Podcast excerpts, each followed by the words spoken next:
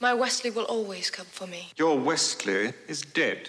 You may have heard tales of damsels in distress, I'm killing myself once we reach the honeymoon suite. Wouldn't that be nice?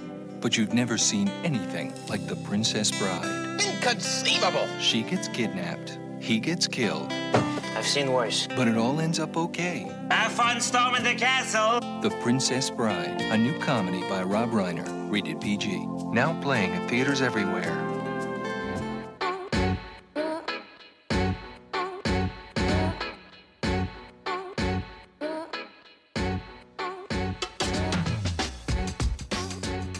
Welcome to the House of Cinema podcast. My name is Joe, and I'm here with Olivia, and I'm here with Dylan. And in the house today, continuing a celebration of cult classic movies. And in that celebration, we've decided to tackle The Big Kahuna, the movie that seems like to be the ultimate cult classic almost, a movie that everybody loves, and that is The Princess Bride. I want to go to you, Olivia, first. Tell me about your experience with The Princess Bride. When did you first see it? What was your feelings when you first saw it? Is it different now versus when you first saw it? Just tell me about it. So I think the first time I watched this movie, I was like six or seven years old. I think um, I remember my dad. he- He really, really likes this movie, so he was really excited to watch it with me. However, I was absolutely terrified when I saw this movie for the first time. Oh, because of the rat or what? Everything, like the characters, like everybody just freaked me out so much. Um, so I was left very afraid of this movie for many years. And when I would think about it, I'd think, oh, I don't want to watch that movie. It's really scary. um, but then I watch I've watched it a few times since then and, and I think it gets better and better upon each rewatch. Um, yes. Yeah. it definitely just becomes more kind of nostalgic every time you watch it and and just a lot of fun in, instead of scary like the first time I watched it. That's fair. Dylan, what are you- what? When was the first time you watched it? Your experience with it? Do you love it more now? Did you like it more then? Tell me about it. I've had a very long history with The Princess Bride. It's actually one of my mom's favorite movies. So, like Olivia, I saw it at a very young age.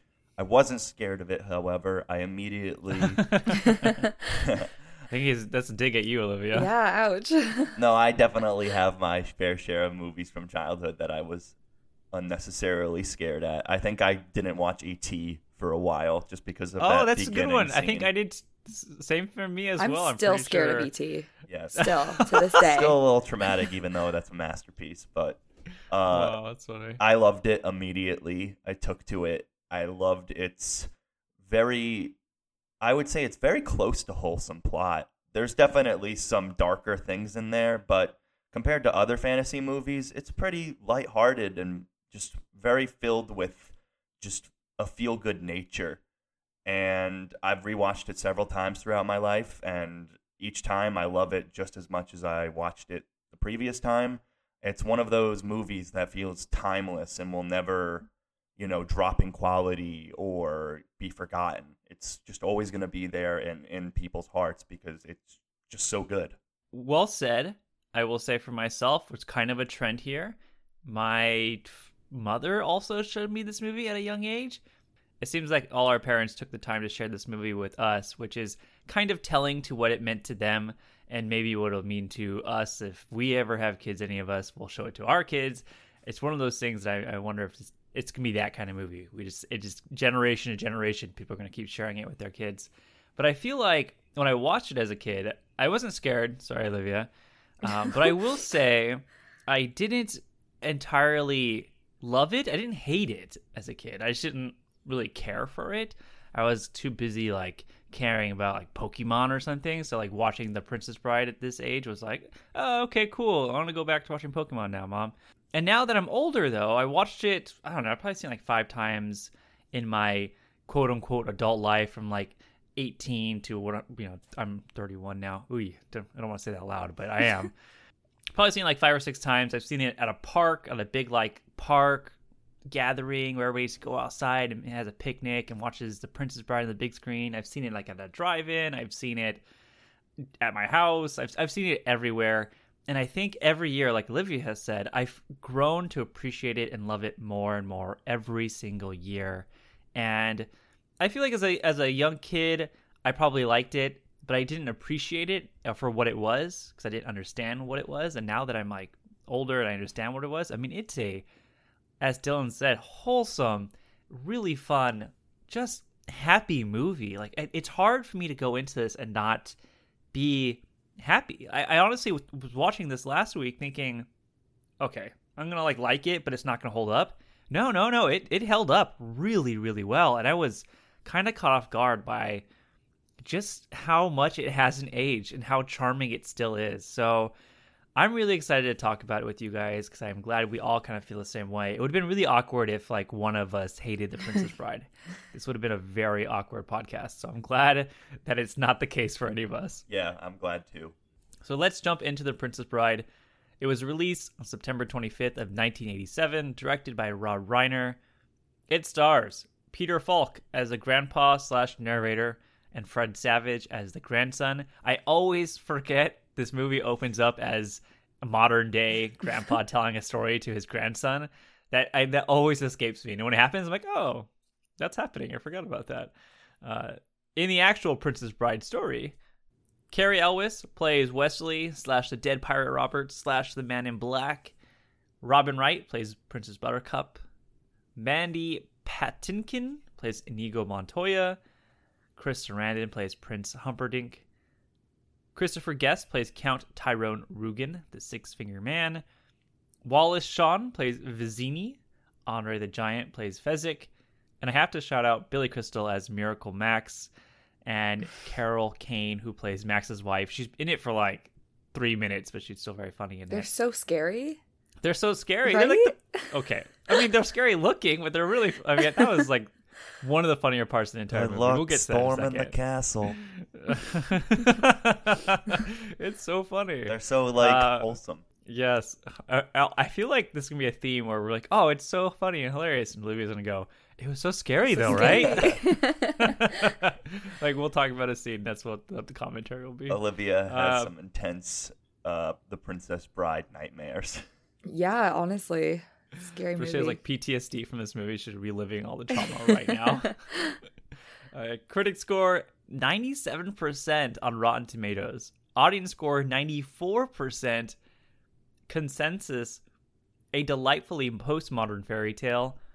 The Princess Bride is a deft, intelligent mix of a sosh buckling romance and did I say that right? Sosh buckling? I think it's Swash- swashbuckling. Oh, I just type out of my notes. wow, that's, I'm not even taking that out. That's just embarrassing on my part. So, uh, intelligent mix of a swashbuckling romance and comedy. What does swashbuckling even mean? Let's just go back to that for a second. Dylan, what's the definition of swashbuckling? I don't know. I just think of pirates. when I hear Pirates, right? Okay, that's what I was going to say. Okay. I'm just saying, like, I'm using this word, and I'm now I'm saying it right. I don't even know what it means. So, yeah, it reminds me of pirates, but okay, cool. That was my tangent on swashbuckling. My die on this hill is that word should never be used. There we go. It's too outdated. it is outdated. Uh, anyways, The Princess Bride is an intelligent mix of a swashbuckling romance and a comedy that takes an old age damsel in distress and makes it a fresh new spin. I will say this this marks the one movie we've done together in the podcast that has the highest critic score and audience score we've have done yet. I mean 97% critic score, audience score 94%. Dylan, your thoughts on these two scores, your reactions? Yeah, this movie is a classic, and I think there's no denying that. So I have really no complaints about either of these scores. I think they're both very on point for me. So I'm pretty happy with them. What about you? So I was surprised. I read this and I was like, all right, I'm expecting like 80s, maybe 70s in the critic score, and audience score I was expecting like 90. But to see a 97% critic score, I was taken aback, but in a good way. I think that this is a well deserved 97%. I feel like some movies have a really high critic score. I'm like, oh, that's kind of high. Was it really that good? And then I think about it more. I'm like, this movie? Hell yeah. I mean, 97% indicates that 97% of the critics all gave it a positive review. And I, and I watched this movie again and thinking, like, I don't know what negative thing I could possibly say. So I, I, I completely agree with it. Olivia, it scares you, but How do you feel?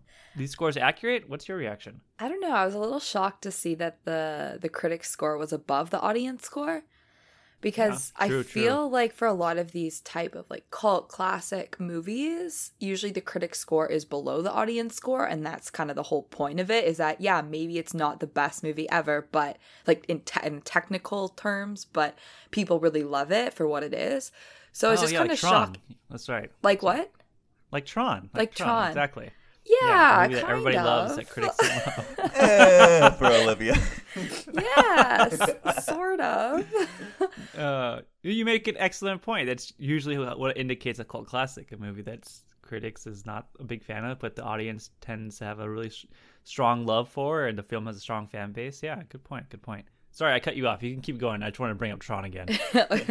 yeah um no i I- i think that it's uh it- it's well deserved the 97% i'm not i'm not uh dissing that but i think that it just kind of shocked me because i definitely would have expected that the audience score would have been higher Yeah, that's a really good point, and yeah, I, I was surprised audience score wasn't like ninety nine percent or something like that. Because I feel like if you ask ten people on the street, "Hey, how do you feel about The Princess Bride?" I would I would imagine ten out of ten say, "Oh, I love that movie. Oh, it's fun. I I, I really enjoy it." I, I can't imagine the one person saying, "Oh, I hate The Princess Bride." Like, where is that person in life? Where I want to meet someone who says they hate The Princess Bride and see how sad their life is. i feel like they're no what's going fun on? You're right. they're not like, a I don't fun think you'd want to be friends with that person. I just think, definitely like, not be- I could have swear I could have sworn I've seen some TikTok complaining about the Princess Bride not being as good as everyone says it is, and I just remember just being like, "Nope, I I, I think it is." Yeah, I don't. I don't think I've seen that that TikTok edit yet, but if I ever stumble upon it, it will be quite the conversation to have. At any rate, The Princess Bride has excellent scores across the board. Let's jump into the more you know. I've written down a couple facts here to share with you guys. I'll start us off. Originally, the author of the book, The Princess Bride, William Goldman, was trying to get the movie made in the 70s, and he wanted then unknown Arnold Schwarzenegger to play Fezzik because Andre the Giant was too expensive. 12 years later, it flipped around, and Arnold Schwarzenegger was way too expensive, but Andre the Giant was available. So, my question to you, Dylan and Olivia, what are your thoughts on Arnold Schwarzenegger playing Andre the Giant's character, Fezzik? What, do, what would you think this movie would be like if you got Arnie as Fezzik? Dylan, your thoughts? I don't think Arnold gets enough credit for how fun he can be in a role sometimes. Especially, and I know I might get flack for this, but I think he's so much fun in Batman and Robin. I think he's the best part of the movie as Mr. Freeze. Not because he's so good in the role, but because he's he lights up the screen every time he's on it. I remember all of his lines as opposed to not remembering anyone else's lines. So Oh, yeah. I just think he's so much fun in a lot of roles, and I think he could have definitely handled this role as well. Do I think he would have been as good as Andre the Giant? I don't know. I can't picture anyone else doing it as well as Andre the Giant did, but I think Arnold would have been a pretty good second choice. Yeah, I don't think that's too much of a problematic statement. I know Batman Robin's not a good movie. I don't watch it consistently, and I know that Arnold gets a lot of, like you said, flack for playing Mister Freeze, but I feel like it's intentionally written to be a ridiculous character, and Arnold does a really good job, kind of overplaying it and making it a super ridiculous character. So I don't mind it. It is kind of why, I, if I do revisit that movie, it's because I want to see how ridiculous he is and all the one-liners. I mean- so I, I, I'm on, I'm on board with you on that. I mean, I, I can't tell you how many times I've said, What killed the dinosaurs? The Ice Age.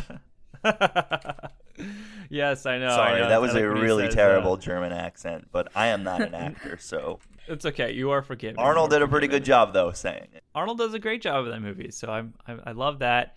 Um, Olivia, what do you think? Arnold Schwarzenegger as Fezzik? Are you down for it? Are you not down for it? well i think it would have been a little less scary what? Do you think. Andre Giant's scary? oh my god yes Oh no. okay. like even okay, still okay. watching it now um i am a little bit afraid Wait, what, what? When he's like, "Does anybody want a peanut?" Does that make you laugh every single time? I feel like it makes me laugh every single time.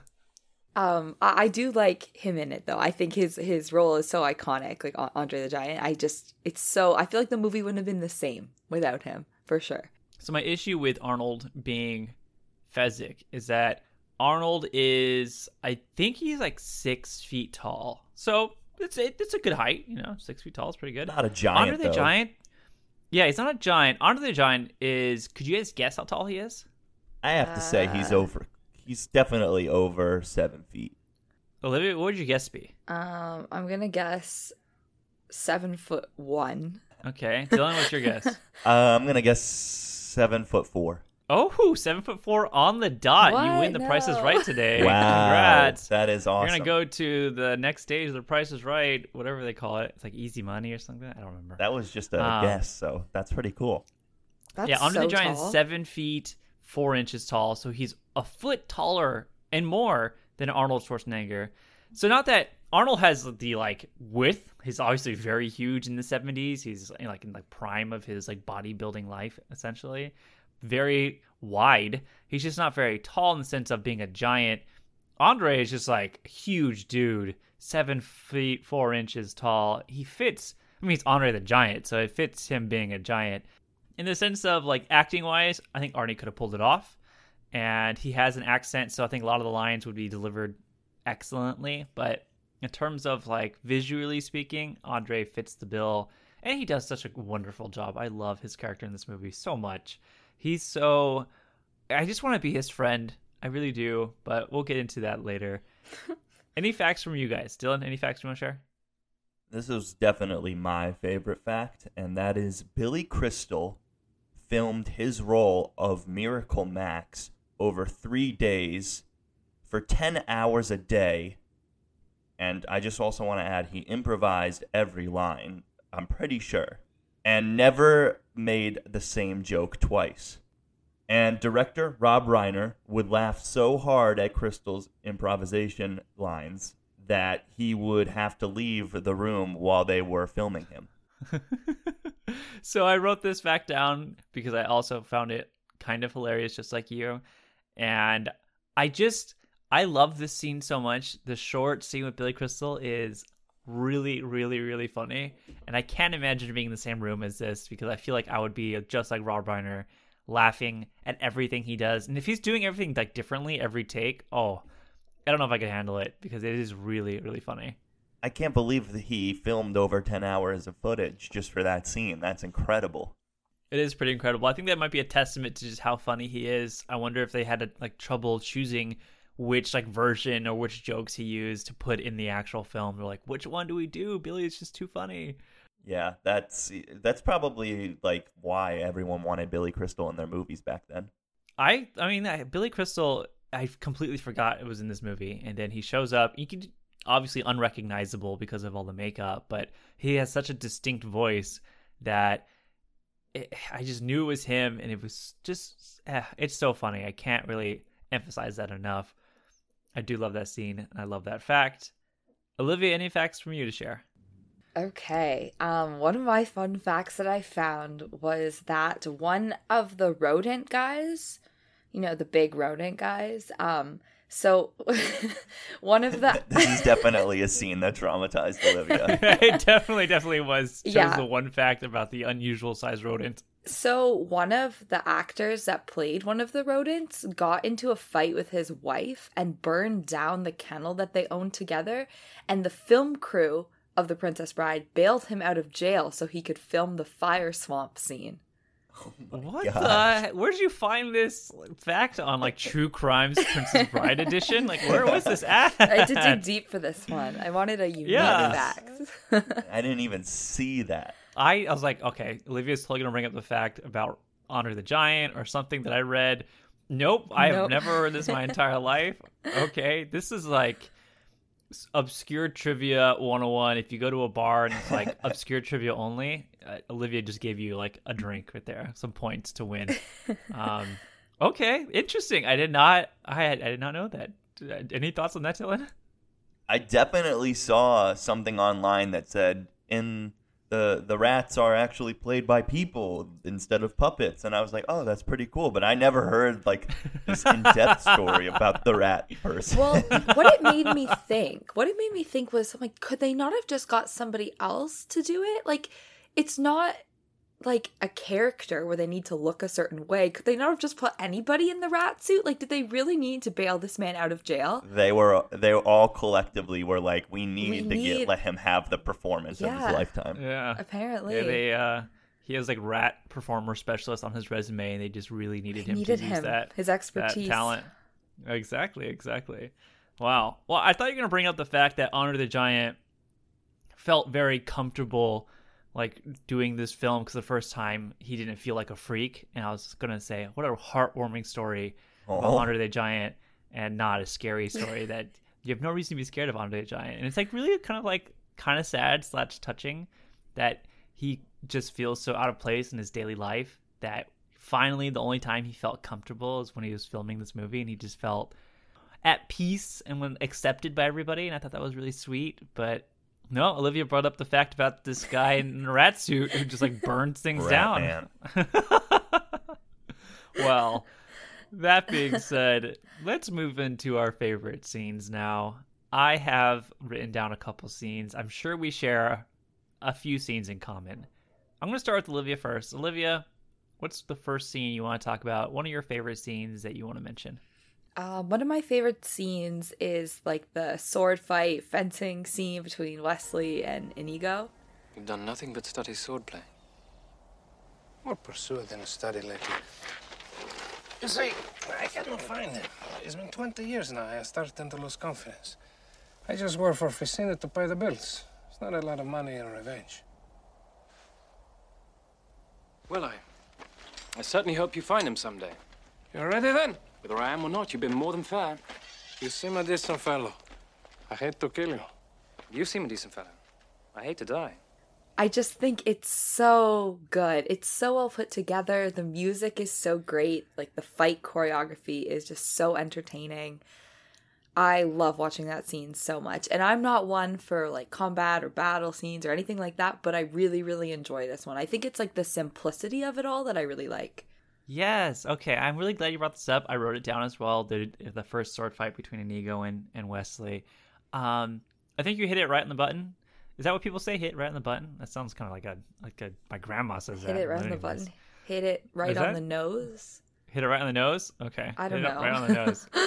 Anyways, you hit you hit it. I hit it. You hit something, and perfectly because I I do love this scene because of simplicity, but the choreography is surprisingly really entertaining and really fun. And this is like the prime example of why this movie works so well. Is that in the midst of this like action scene where the sword fight and sword play is actually pretty fun, um, it's still really really funny.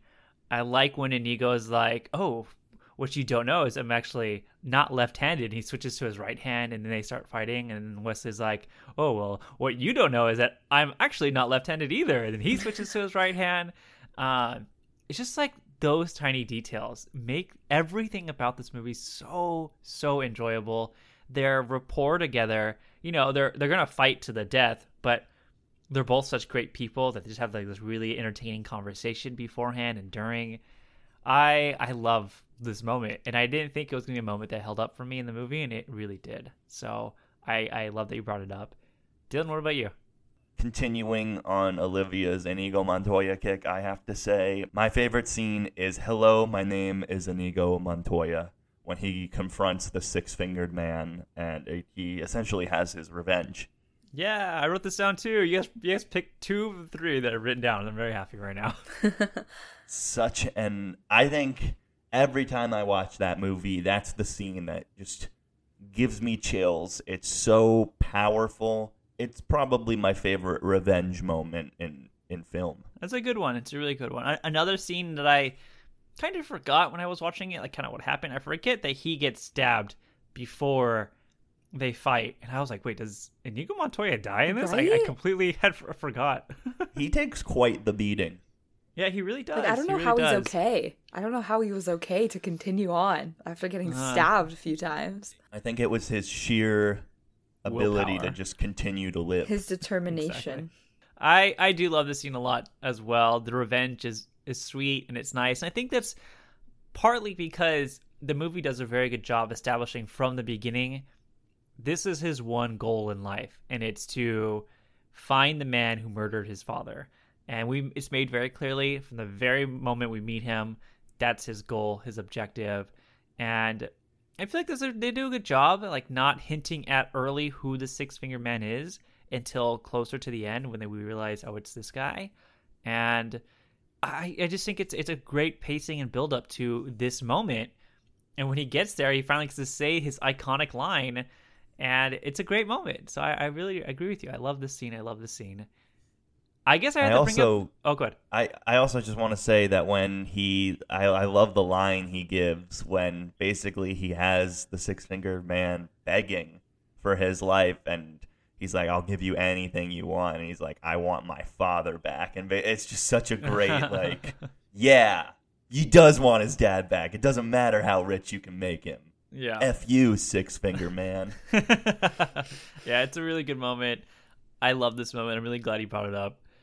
But I guess it's my duty here to bring up maybe the most iconic scene in the movie. Maybe I guess second if you count the revenge of I- Inigo Montoya. But I still think this is the most iconic scene in the movie, and that's the Battle of the Wits. Where is the poison?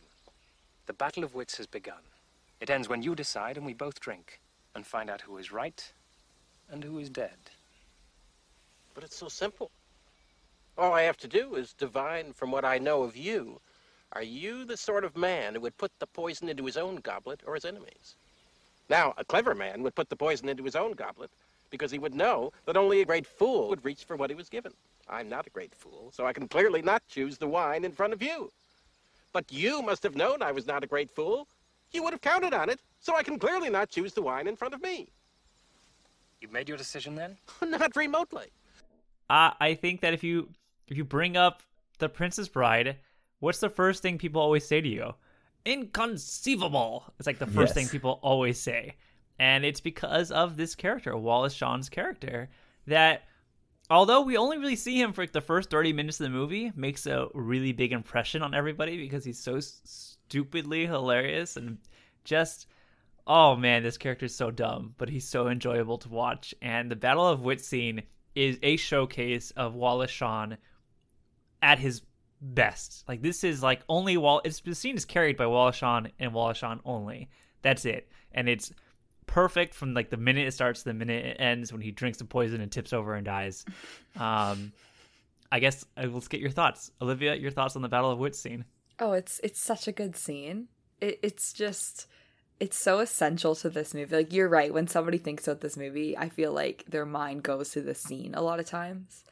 Yeah, and I yeah. just think it's so like again, it's so simple. It's a very simple setup, a simple scene, but I think it's done really, really well, and it's very, it's very entertaining. yeah, I agree. I agree. Dylan, your thoughts on the Battle of Wits? I also had this scene written down, so I was too very happy when you mentioned it, Joe. and yeah, I love a good battle of the wits. I think I may even like a good battle of the wits better than just like a traditional fight scene, just mm-hmm. because I feel like it makes things so much more interesting. I really like the battle of the wits in Loki, and I also really like the battle of the wits in WandaVision recently. So yeah, I'm a sucker for those scenes, and this is definitely one of the best of them ever. And yeah, Wallace Shawn basically owns every moment of it. So 100% agree of its brought up being Yeah. brought up here because it's such a great scene. I like what Olivia said. It it's very simple, but it's written perfectly. Just it's just him having a really a battle of wits with himself because Westley is just sitting there watching Just- him yep. just Yeah. decline, and the whole time he's like, "I'm actually immune to the poison," so it doesn't even matter what happens. But I I love watching him have this like huge battle with himself, and uh, I feel like as a kid we I don't I mean I've never had like a, a true battle of wits, but I feel like you always try to like trick your friends and it's you always do like, well, what if I know you're tricking me and I know it's this one, but what if you know I know it's this one? And I just feel like I've gone through these things as a kid and largely because of the Princess Bride and I, I this is my favorite scene in the movie. It's a little cliche, but every time it's one of those scenes where I, don't skip it. It's still really fun to watch and I, I love every moment of it. So that's um that's the scene I'm going to talk about. But all the scenes have been mentioned that I, I've wanted to talk about. So I, I'm glad we all have kind of like a, an- consensus of like what our favorite scenes are. But Absolutely. I think it's time for us to move on a little bit because I want to ask you guys some questions. And let's start with an easy one. If you had to pick one, one character only, who is your favorite? You you pick one to have like lunch with, you want to hang out with for a day. Who is it going to be? Olivia, let's go with you first. Which character would you like to hang out for a whole day? Who's your favorite character? Um, I think I'd have to go with Inigo. I think. Oh, okay. I did not expect that. Who would you have expected me to choose? Uh, I thought you were gonna choose uh Miracle Max, Billy Crystal's character. I thought you were like s- so down for like Oh. hanging out with him all day. Oh yeah, totally. no, I think I'd have to go with Inigo. I just I love him. He's such a sweetheart. And I think Mandy Patinkin does such a great job playing him. And I feel like he'd Yeah. have such good stories to tell. And I feel like he'd just be fun. Fun to hang out Okay. with for a bit. That's a good choice, Dylan. Thank you. What character are you hanging out with for the whole day? I gotta choose my boy Andre the Giant. Yeah, seems- good choice. good yeah, it just it feels like it would just be a really chill time, no stress. Uh, I just think he's a really like in the movie he's really soft spoken. I just feel like he would be a really good like chill friend that would like never stress you out or anything like that. So I would have to go. I can just like see me and him just like chilling and just not doing much and you know just keeping each other company and maybe going out for like a sandwich or something like that. so it's a very know, specific food to go get with Andre the Giant. Okay, like a sandwich. Yeah, he can get a, he can get a really big sandwich. I'll get a normal size sandwich. I think I like saw something that like he, I think he could drink like some ridiculous amount of beers. Oh, I did read that somewhere. Yeah. I I would be I think a little like tempted to keep up with him. Whoa, so man. I think it would just really harm me if we like went out and got drinks together. So I think lunch is probably the better option. Good point. Good point. Watch out for your health because he will outdrink you very easily, likely. Uh, I would also choose Fezzik, aka Andre the Giant. I think he's, yeah, he's just my favorite character in the whole movie. He's so, so like he's really funny. He has a lot of great moments. I every time I hear him say "Anybody want a peanut," I always die. I think it's the, one of my favorite lines in the whole movie. It's, it's just so funny. He's so wholesome. He's so kind, and like I know he's supposed to be like a mean giant who like will smash your head in, but clearly he has a good side. And uh, throughout the whole movie, I'm just I love everything he does. He's he's carrying Westley at the whole end of the movie, and he's like trying to take care of Westley because he's like paralyzed, and ah, I love him. So that that's my choice as well. Surprise! and the horses scene when he brings the horses and you're just like oh thanks andre that's such a great thing for you to have done i really Right. appreciate that dude Yeah, yeah. I'm I'm surprised none of us have chosen Westley or the Dread Pirate Roberts. No one is one. No one wants to hang out with the with the man in black. I We was don't like him thinking enough. I was thinking about Westley, honestly. Um I think he's kind of cute, so that's why I would want to hang out with him. I just think of Cary Elwes as the guy from Saw, so I'm like, oh, that's uh not the best look for him. But in this movie, he's a good looking dude, right? yeah. Yeah, he is. i also had a crush on robin wright as a kid this Yeah. was like the first time i saw robin wright and it, it is it's she's just beautiful in it as well everyone is like very good looking in yeah, this cast exactly. Everybody, yeah, even Billy Crystal's Miracle Max is very good looking. yeah olivia dream man right there Okay. So, kind of staying on the Princess Bride. Obviously, this is episode's on the Princess Bride, but sometimes I go off topic. But this question I think is important, and I want to ask you guys: Why do you guys think this movie is so beloved? What about this movie keeps it going from generation to generation? Obviously, we all talked about how our parents had shown us this movie, which I think is going to be an indicator that at some point, people our age will show it to their kids. What about this movie keeps it going though? Why is it so beloved? Uh, Dylan, let's go to you first. What you, what are your thoughts on this? Why do you think it's this way? I think there's a level of extreme comfort to watching this movie. I mean, we addressed it was it's a really wholesome movie that makes you feel good. And I think a lot of people are feeling the same way about that. It's just one of those movies you can put on and you're not going to feel bad or sad afterwards. You're just going to have a, like a you're going to feel like you're going to have a new lease on life almost.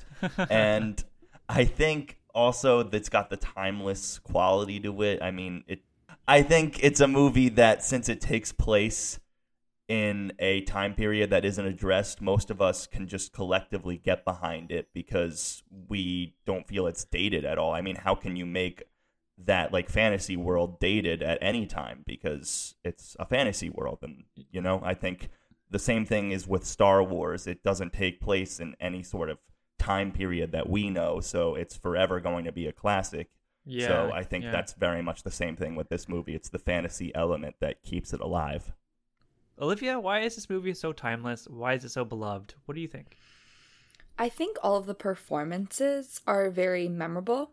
Um, I think all the characters were very, very well cast.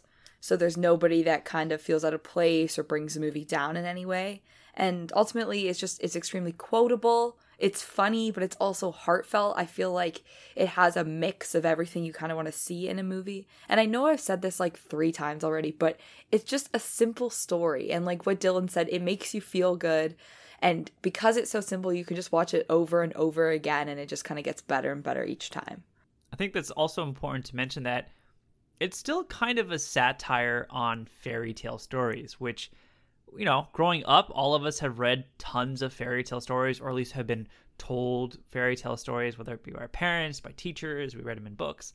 So we're all very familiar with the trope damsel in distress, saved by a strapping, mysterious hero who ends up being the love of her life.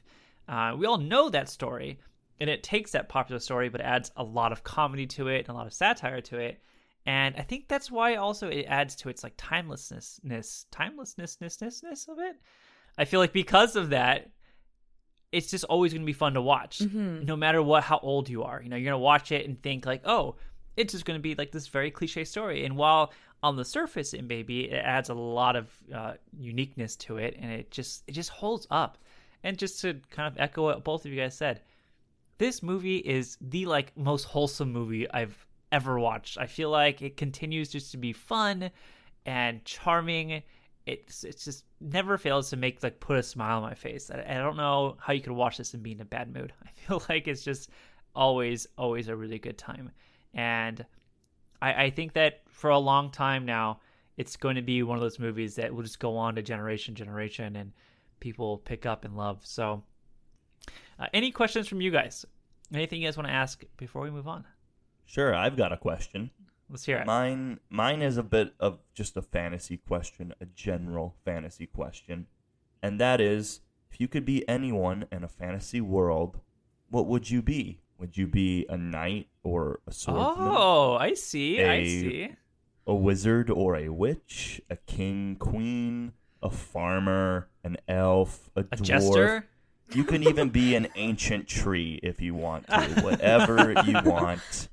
What would you be in a fantasy world? Olivia, all your D and D experiences come out right now. I know you're like an avid Dungeons and Dragons player, so tell me about what you want to be in the fantasy world. Um, I would want to be a princess, but not like a damsel in distress princess, but like a like Oh, a Princess Fiona princess, like from Shrek. Oh, oh, But there not we an go. ogre. Finding a way to bring Shrek into it. There we Always, Shrek's connected to everything. so Shrek wait, you life. would want to be an ogre as well, or is there like a caveat where you you're like you can't be turned into an ogre? Yeah, I wouldn't want to be an ogre, but I want to be like a cool princess, like Princess Fiona. Oh, okay, okay. She is pretty cool. Yeah, does kick a right. lot- she's ass, she's so- great. She's a great role Okay. model. That's that's a good one. So in your D and D game, are you Princess Fiona who just kicks a lot of butt? Then? If if I ever played D and D, maybe. Her name would be like Princess Fiona, but not the one that turns into an ogre. not the ogre one. in, in parentheses. That's funny. Okay. Uh, I'm gonna answer this question and say I have no idea. I've never really thought about this my entire life. This is a good Um, question. This is a really good question. I feel like it'd be also cliche for me to say like a knight because that would be fun, but I feel like I would rather be. I don't know. Come back to me, Dylan. What would you choose? And then I'll I'll answer right after you. I would want to be a swordsman uh, or a knight. Like I just, ever since I was a little kid, I wanted to be a knight because I just want to just swing a sword and around and do fun stuff with a sword. I know that's really basic to say, but yeah, I would want to be a knight. Probably like Aragorn from Lord of the Rings. Oh, he's good like, choice. He's Good like choice. the the knight I always wanted to be. Oh, he's so cool. Okay. Jeez. I want to pick something like super unique. Like I would be a dragon tamer and then tame the dragons, but I don't think I would do that. That's like not my personality. If I were really personality wise, I'd probably be like the jester just to make everybody laugh and have a good time. You know what? I would be the bard. I'd be the guy who has like the guitar and just like walk around with you guys Very- and sing I- songs very and good. tell the tales of all your stories to everybody else. That would be me. I'd be the bard. That's me. Have Have you seen The Witcher? The the first season of The Witcher. I have not. I have not. They have a bard in that. I'm sure that's a different name that they use, but they have a bard that does like this banging song that just like gets stuck in your head for the entirety of the season. So yeah, and also he's like very popular with the ladies. So Oh, I think, okay. I There we think the go. bard is a good a good choice. All right, I'm the bard. I'm Joe the bard. Yeah, I like that choice. That's good. That's a good question. Good question. Olivia, any questions for us? Yeah, I had a question. Um, it's kind of a general question, but obviously a huge trend lately is remaking movies.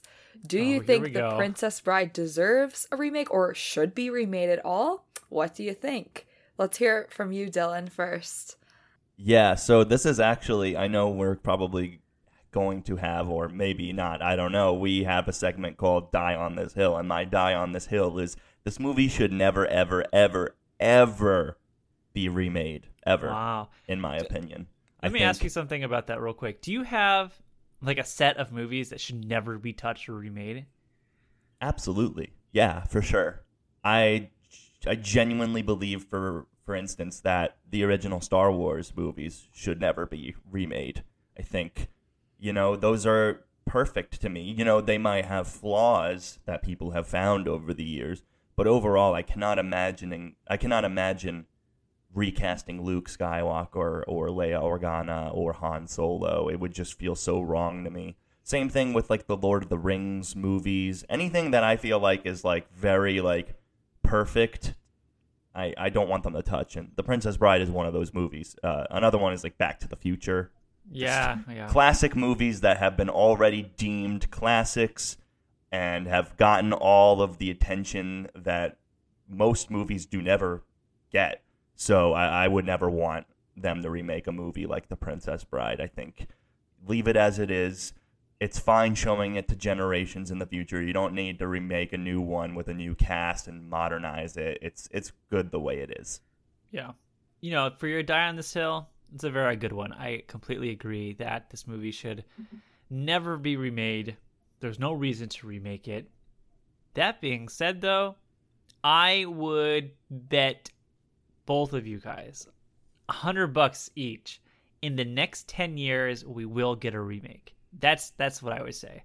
I would say Yeah. by 2031, someone will remake this movie. Someone dumb will take the plunge and say, "Let's do it, but modernize it," and they'll do it, and we'll get it, and it won't be good. They've already done that Quibi remake. That yeah, was just I like did see that.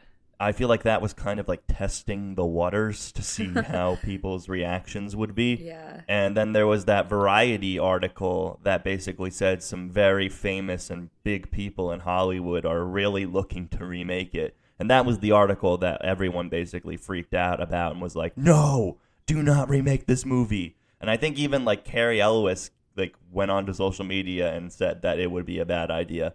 So hopefully that was able to convince those very high ups that that is not what people want. But I think you might be right, Joe. I think eventually someone's gonna be like, "Hey, I want some money. Let's remake The Princess Yeah. Bride."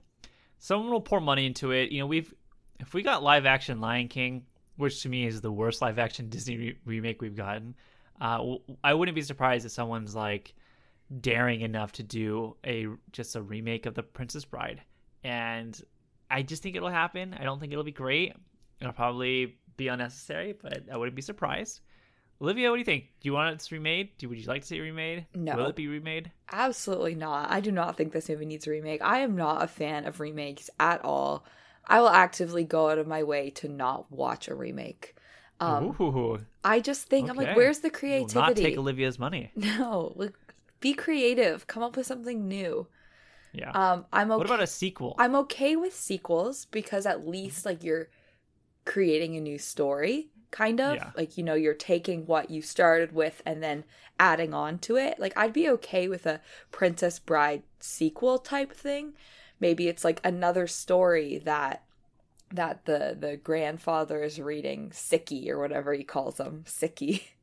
and it's like something like that like i'd be fine with but i think remaking it is a bad idea and i think it t- takes away from the original in a lot of cases especially when the original is so perfect like the princess bride I agree. I agree. i think I'm it will be you, remade though i think it will be definitely Yeah, I'm telling you, in, in 10 years, it's going to be little Fred Savage, who is now older. He's going to be the grandpa. Yeah. That's, they're, they're, just, they're totally going to do that. He'll be the grandpa reading a story to some other kid, and Timothée Chalamet will be Westley. That, right there. That's the movie right there, I guarantee you. Um, Dylan, what do you think? A sequel? Would you allow that? Do you want a sequel? I think sequels are much better. I think they are a good excuse for world building. I, for example, love Blade Runner 2049, and I think it's better than the original Blade Runner. I know you disagree, Joe. I do, I Uh, do. We can have a, we can have another talk about that on the Blade Runner episode's future.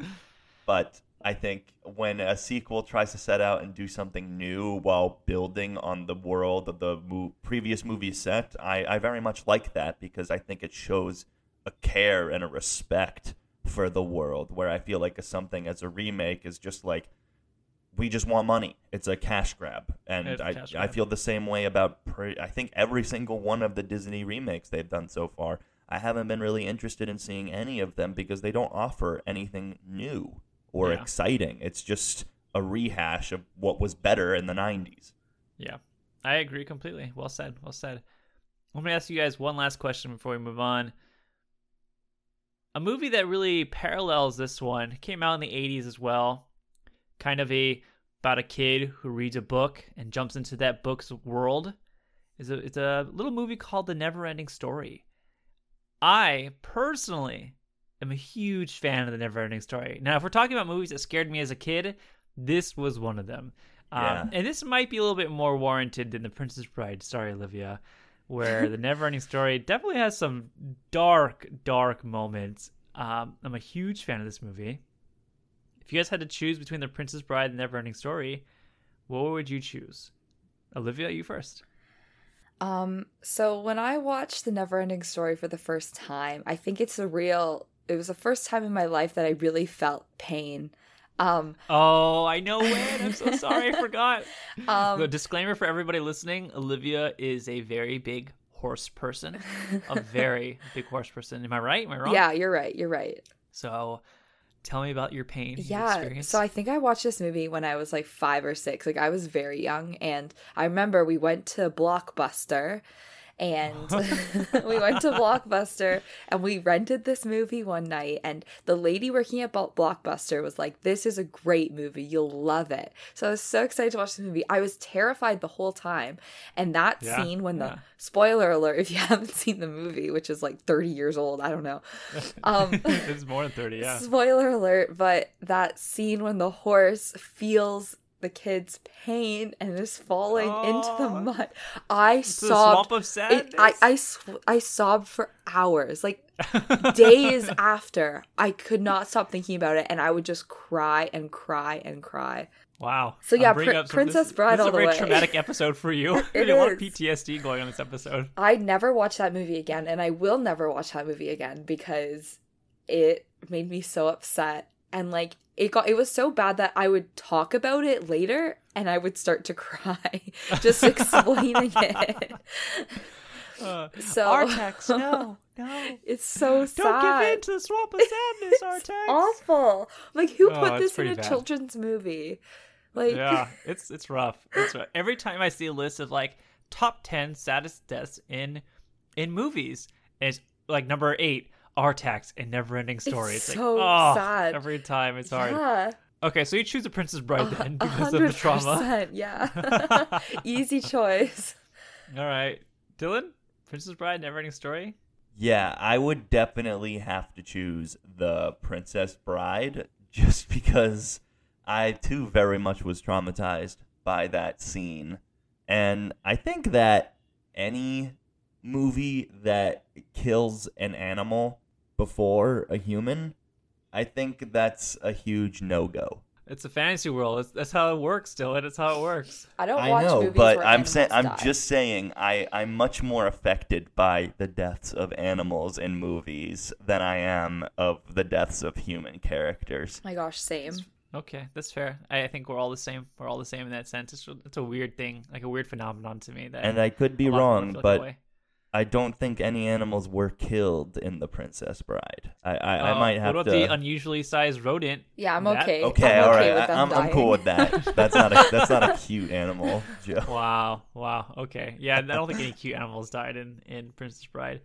That's fair. I think when you talk like what's a better movie, the Princess Bride is obviously better. I just have a really strong, strong nostalgic connection to Neverending Story, whether it be the actual movie. Whether it be that banging 80s song that's Yeah. amazing that goes with it, like never ending story. So good. God, that song alone is making me love that movie a little bit more. So I choose the Never Ending Story nostalgia only. Wow. Nostalgia only. But I do love The Princess Bride still. Not, not knock that. So let's move on to forming ranks. Dylan, we'll start with you. What do you have for us to rank today? I have four movies for you to rank. They are four fantasy movies. They're all extremely popular. So this one is very difficult. And I have not made my mind up yet. So I'm interested to hear what you two say. Rank these fantasy movies. The first is The Princess Bride, the one we've been talking about this entire episode. Couldn't forget about that one. Next, we have the Lord of the Rings trilogy. I know that's an entire trilogy.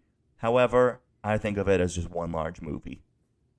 Next, we have the original Star Wars. And finishing it off, we have the first Harry Potter. Oh my god, this Rank is so those hard. four movies. Just the first Harry Potter movie, or yeah, like, I mean, we could think of it as like the whole the whole thing. saga Okay. if you want to as well. Like, it, it's up to you. I just wrote these all down thinking, you know, rank these four. Um, just- Um, so whatever you would like to rank them as. Olivia, you go while, while I ponder this. Okay, thanks. Um, I'm put you on the, on the put spot. Put me on the spot. Okay, so I think I've got to put the Princess Bride in the bottom. Um, Whoa, that was fast. Oh, I know, I know. Um, yeah, I think it's gonna go in the bottom for me, just because I feel like I really like the Princess Bride, but I think if we're going on like impact in my life and just general like memories of these movies and stuff, and how much I enjoy watching them, I think Princess Bride is the lowest, even though I love it still. I love all of these movies. Um, in third place, I'm going to put Lord of the Rings trilogy. I think. Interesting. Interesting. Um, well, I, I only recently just watched this for the first time, but I like really, really liked it. I did not expect to like it as much as I did. So yeah, Lord of the Rings trilogy goes in in, in third. Then um, second place, Star Wars franchise. Um, again, I'm a fairly new fan of Star Wars, but like I really, really enjoyed it, and okay. yeah, I think it's it's it's great. It's great and, and it's iconic, very iconic. And then in number one, of course, I feel like this probably isn't a surprise to you guys, but Harry No, Potter. Harry Potter franchise, even just like the first movie, Harry Potter in number one all the way. Okay. Well, our Harry Potter month will be coming up eventually.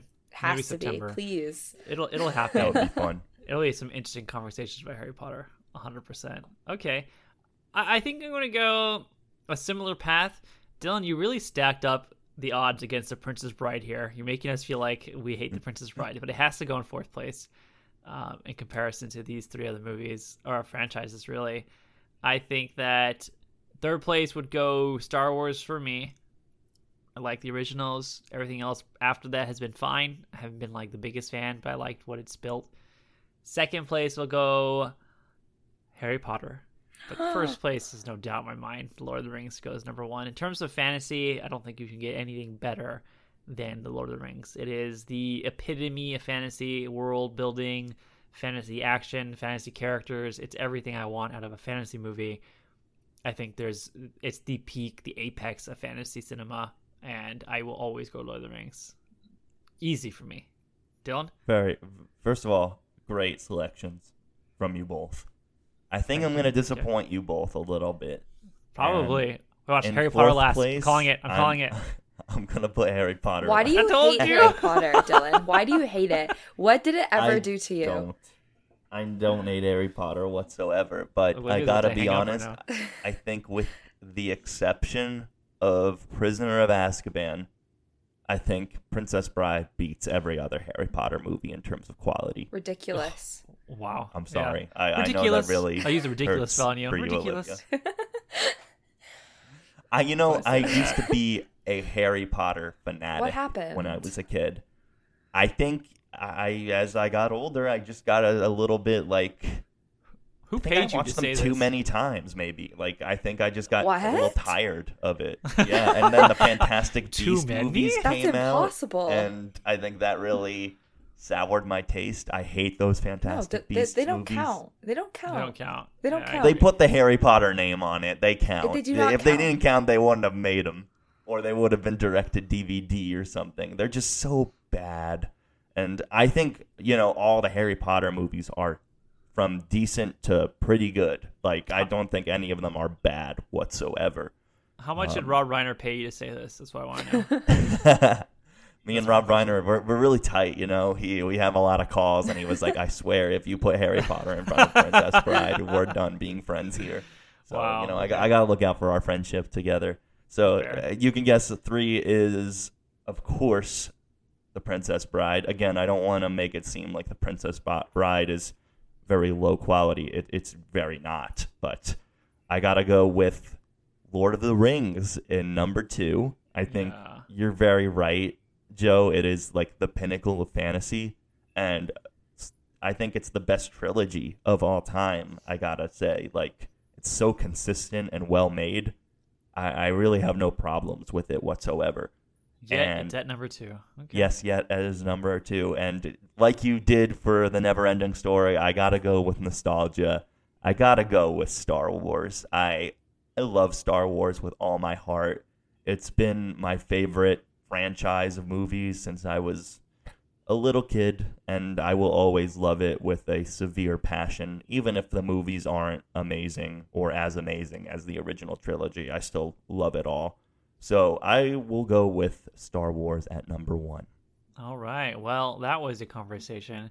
We'll have to resume that during Harry Potter month to kind of really get down to the roots of uh, Dylan's hatred. Dylan's hatred. So yeah. Dylan, uh, when did you start vehemently hating, Hating Harry, Harry Potter? Potter. I oh, Yeah. When was the change? It's gonna turn disappointing. into like a Harry Potter therapy session where you gotta get to the root of Try to get you Harry back on board, yeah. tiredness. Perfect. My last thing for you guys to talk about. I wrote this down to say, oh, let's rank these. And then I started writing them down, and I realized I don't even remember half of these, like the real story of half of these. So I wrote down, let's rank these famous classic fairy tale stories that we knew as kids. And I wrote down these three stories Hansel and Gretel, The Three Billy Goat Gruff, Goldilocks and the Three Bears, and Red Riding Hood. And then I wrote them down and I was like, wait, what are these even about again?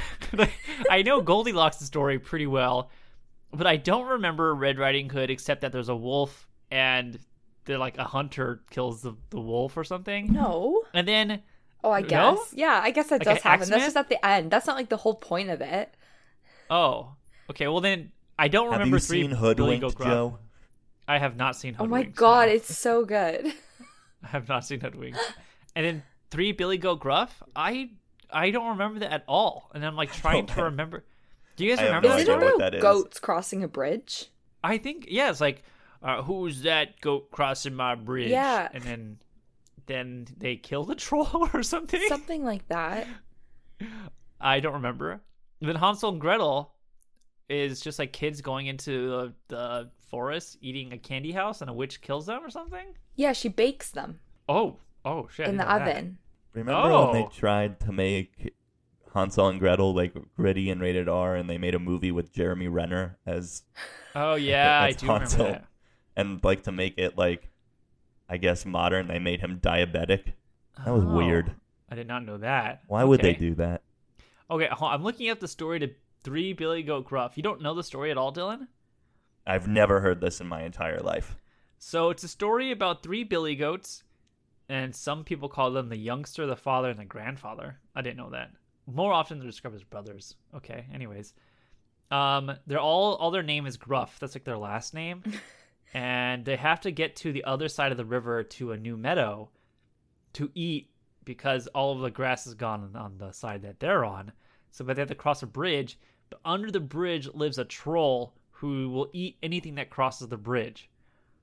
Um, the small billy goat tries to cross a bridge, but stopped by the troll, who says, "I'll gobble gobble you up."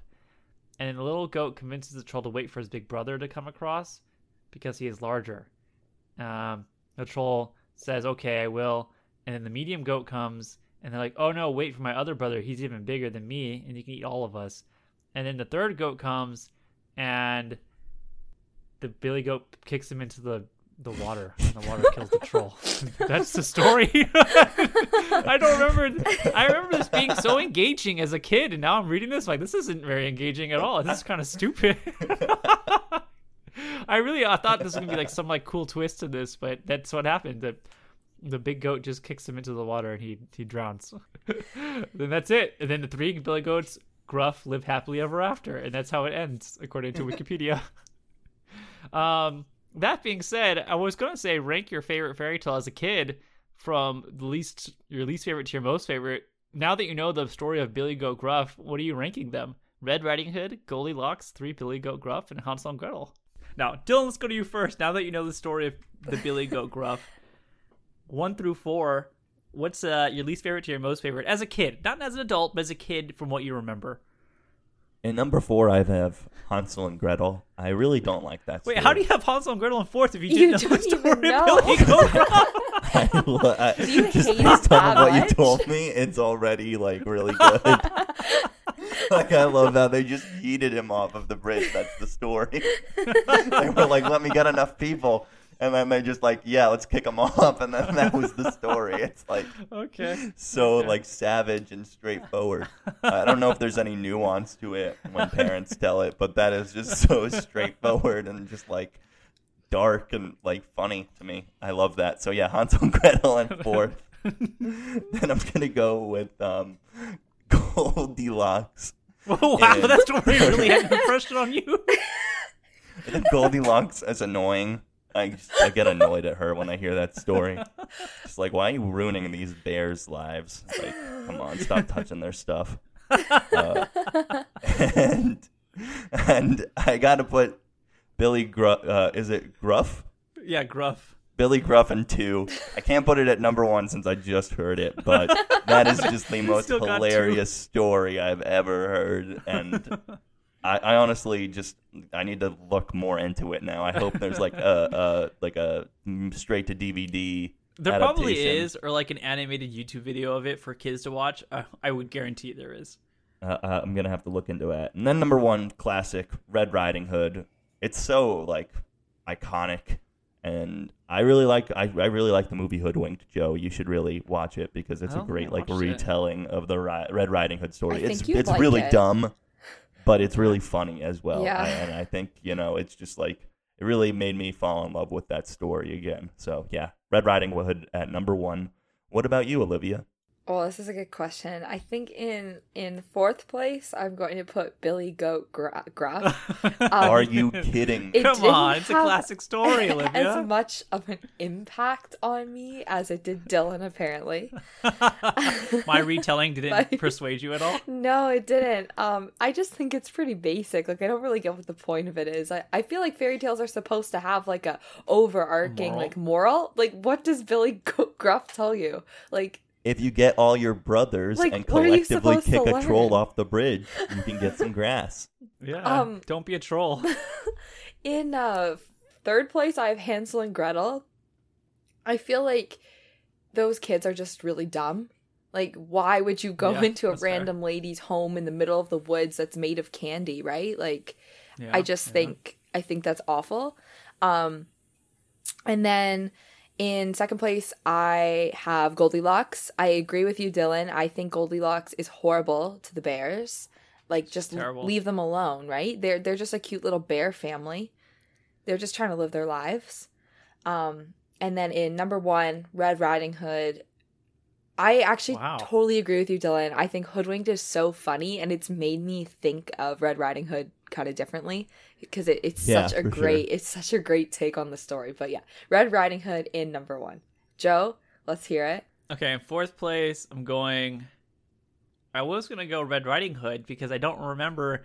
In Red Riding Hood, isn't she like that's the one where she says, "Wow, Grandma, what big eyes you have, and Yeah. like what Yeah, big nose you have, it's the and what wolf. big teeth you have." Yeah, okay, so that's that one. Yeah. Um, I don't remember the point of that story, so I'm going that one in fourth place. Um, maybe if I watch Hoodwinked, I'll appreciate it more. But right now, it's in fourth place. Third place, Billy Go Gruff. I don't know. It's just funny that the coach just kicks a troll into the water at the end. uh, number two, I'm going Hansel and Gretel. The kids are dumb, but I think it's a good like story to tell morals. Like, hey, don't go to strangers, don't talk to strangers, don't go in the woods and go inside of a candy house. That's probably a bad idea. So I appreciate that uh, teaching lesson. But number one, I go Goldilocks. Also because yes, Goldilocks is a terrible human being for ruining the bears' beds and porridge. But I like the life applications this one has, like the metaphors about like finding the right thing for you. You know, it's a little too big, a little too small, just right. I feel like there's a nice moral there. Has some good life applications to it. So I'm going in Goldilocks and Three Bears. I also think it's the story I remember the most, if I'm being completely honest. So that's why it's number one. Do the But- bears eat her in the end? What?